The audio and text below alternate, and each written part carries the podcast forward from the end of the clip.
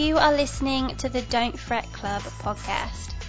I'm Jess Hope and I've been a music journalist for over a decade.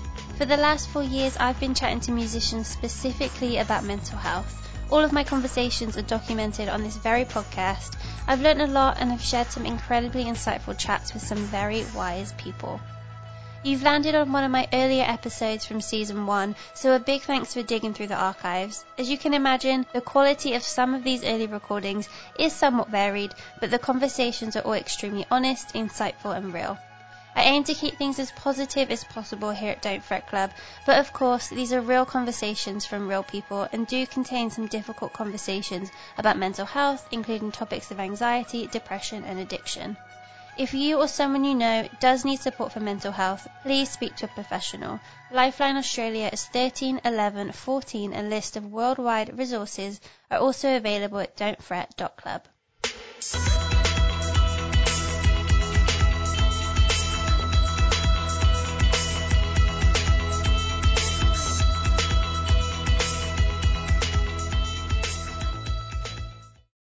Hello, you're listening to the first ever Don't Fret Club podcast, and each episode I'll be speaking to a different musician all about their own experiences with anxiety, depression and all kinds of insecurities that we all deal with on a day-to-day basis. It's an open conversation, so please do get in touch on Twitter at Don't Fret Club. I'm super stoked to finally share this with you. Personally, I felt like there wasn't really a platform to hear from people I admired about these sorts of issues, and as someone who's been through many of the traditional routes when it comes to dealing with my own anxiety and depression, I wanted to create a platform that allowed us to share real tips and advice from when we're kind of just going through those difficult motions. It's part of everyday life, and I don't think it's something we should be ashamed of talking about. Which is where I'm super excited to bring in my first guest, the wonderful Jenna from Tonight Alive. I had the pleasure of chatting to Jenna over the phone as the band wrapped up their recent UK tour, and as well as talking so openly about her own experiences, she talks in more detail about how it's all impacted her songwriting and shares some of her go-to tracks for when she's feeling a bit low. Keep listening for the full interview and do let me know what you think on Twitter at Don't Fret Club. First, I wanted to chat to Jenna about her personal struggles with eczema. It's something I also suffer from and a topic Jenna's previously blogged about so brilliantly. And it's also something that I feel like people don't automatically associate with the problems of anxiety and depression. Here's what Jenna had to say. I think I started vocalizing it in maybe 2012, and I think that was because I ended up writing a blog about the difficulties I went through with it. And we had to cancel a tour at the start of that year because I was really burning out. And if we hadn't cancelled that tour, I wouldn't have been able to continue touring at all. I was becoming really depressed, and my health had just completely, and lack of health really, had just taken over my life and my sanity. And we ended up writing a song about it called The Ocean. And that was kind of about the frustration of being, trapped in your body, basically, and having your body fighting against you, even though you're doing everything to protect it. So when we released that song, there was a lot of speculation and kind of comedic commentation about what it might have been about, which wasn't ever offensive, but I felt like that was the opportunity for me to start being honest for the first time about it. And it's something that really stole my self-confidence for a long time and continues to from time to time.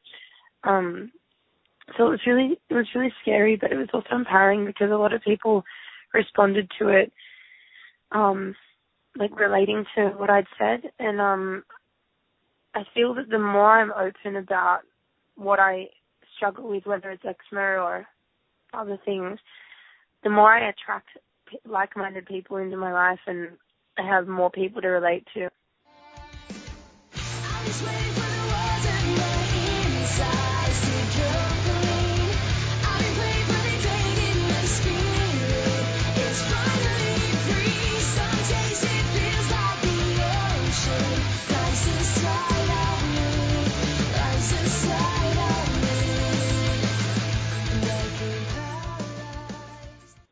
recently I was having quite a bad day and went to have some treatment. I went to have some acupuncture done in Bristol, and I had 20 minutes to kill before the appointment, so I went to this aromatherapy oils shop, and the lady working behind the counter had chronic eczema, and I just felt like that situation was kind of meant to happen. I felt that I was meant to meet her and see someone that was like me and have a conversation with a woman that was almost twice my age and kind of have someone to talk to that really understood. So I guess where I'm at with it is continuing to look for different reliefs and treatments and look after myself in the best way possible, which is, like I said, attracted those kinds of people into my life, but also inspired other people to keep fighting and do the same. Yeah, that's amazing. I'm from Bristol, actually. Whereabouts? Oh, really? Where was the shop? It was in Cotton Hill. Cotton Hill, is that right? Yeah. It was awesome. Oh, awesome. I'm going to try that. Yeah, it's beautiful there. Do you feel like kind of recognising the signs of when you're beginning to burn out has kind of helped you, and that the people around you can also start to kind of recognise it before it escalates? Yeah, we're all really in touch with each other. The guys are really there for me in a way that I, even when I don't even ask them to be.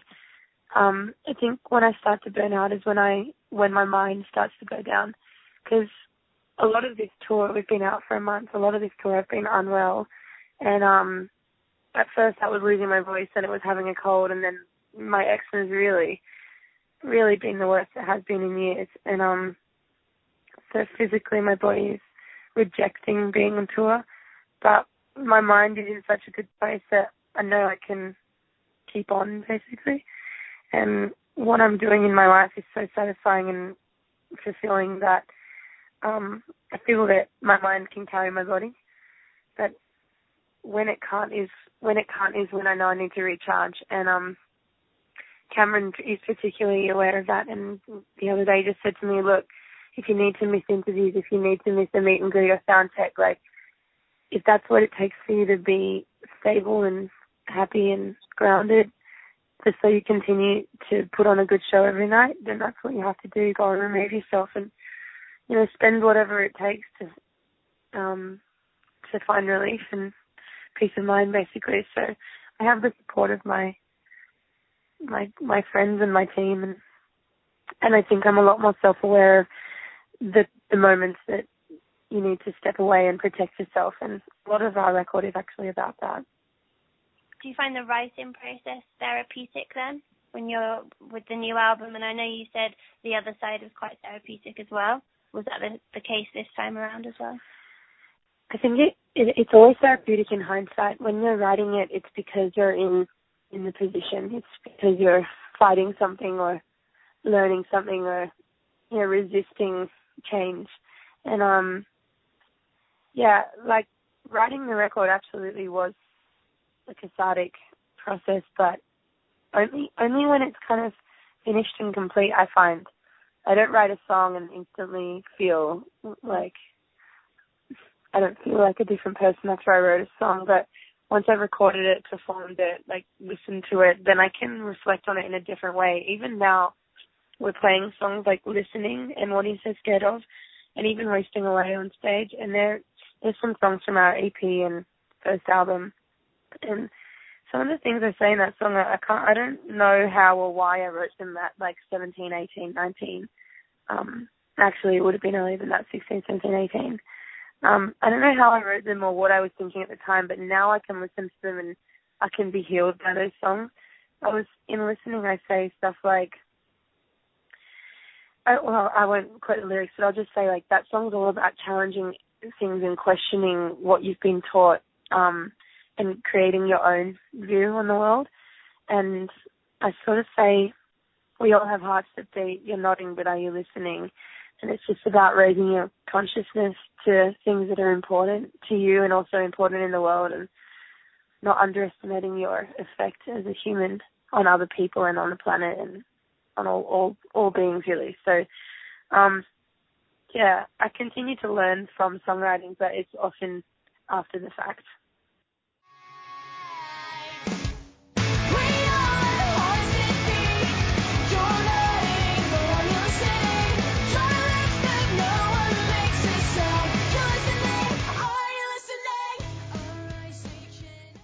how do you think then the kind of music industry and just music in general can kind of continue and maybe improve the way it helps raise awareness of mental health, especially in, you know, the young community that are kind of embracing it and coming to your shows?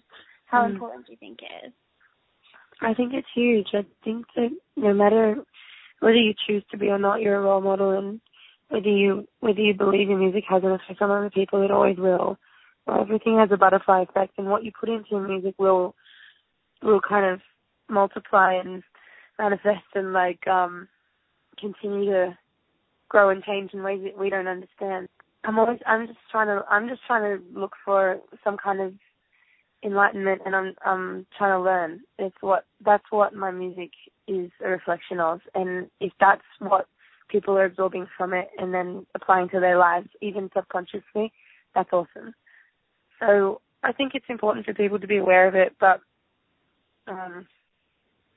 what can I say? I mean, you can't speak on behalf of other songwriters because some people need to write about heavy things that you don't have a silver lining. That's just where they are at that point in time.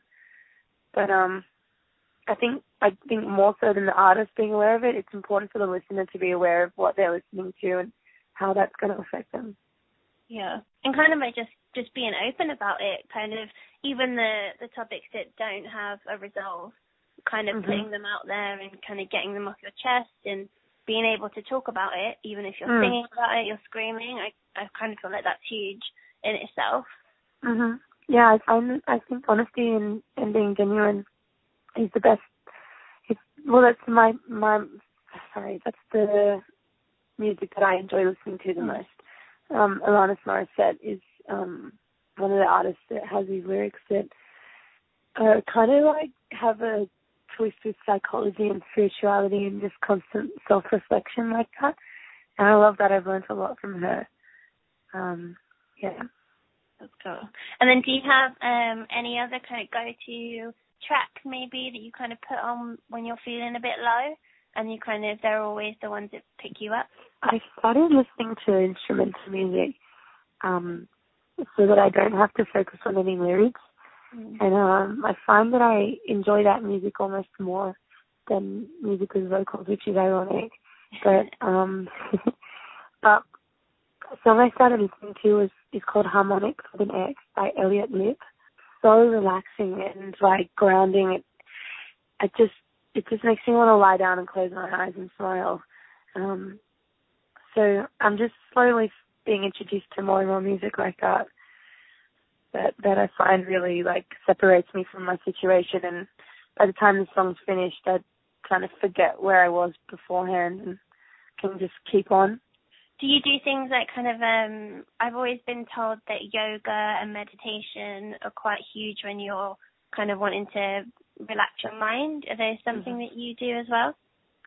Yeah, they are. I think yoga came into my life when I was a teenager, and I didn't really practice it as much as I do now, but the more I learn about it, and every time I do it, I feel like I ask myself the question, why don't I do this every single day? It's yoga in itself is meditation, because if you can focus your mind on one single thing, then you're meditating. I find that when I'm in a yoga class or doing my own flow, that I'm not thinking about anything else. And that in itself I find to be really, really healthy. It's just to give your mind a break from emotional, weight, basically. I feel like you're just, all you can focus on is your movement and your breathing. And it's really nice to be in touch with your body, even if you do that for 5 minutes a day. It's just connecting your mind and body. And then you have a better connection with everything else, including people.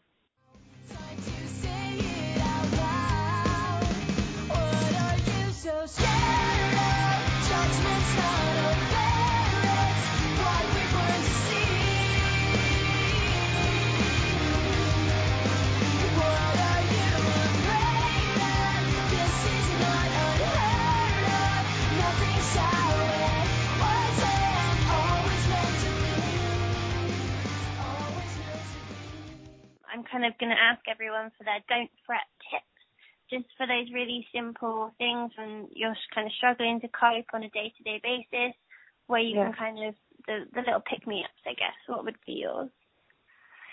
I don't know how much this will help people, but it's something that kind of, I don't know, I feel like it was a turning point for me to realise that every flaw or complex or difficulty and challenge in our life, if you can see it as a gift to you, will completely change your perspective, because you can start to feel sympathy for other people's pain, or even when they're inflicting it on you and kind of putting it in your face, that challenge has been given to you for a very specific reason, and that is because you're capable of dealing with it. And once you overcome a challenge that's been put in front of you, it's kind of like you take the next step up and you take the next step forward, I feel. So, like, the fact that I've always been hypersensitive to other people's opinions of me and always been afraid to be judged is my gift, because that's what I've written about in every second song on every, album that we've put out. And that's what I preach on stage. And the more I talk about it and the more I write about it and the more people relate to me, the further I get away from that problem. And I feel so much more empowered acting on it than I do, like, running away from it. So I would say that, like, the challenges that the universe has put in front of you are designed for you to overcome. So I would say, don't fret, you're on the right path. Amazing. Thank you so much for talking to me. Thank you. It was really nice. Congrats, and, it's really cool what you're doing. Huge shout out to Jenna again for being a part of this first podcast, and I hope you found her tips as helpful as I did. Drop me a tweet at Don't Fret Club on Twitter, and hopefully I'll see you back here for the next podcast.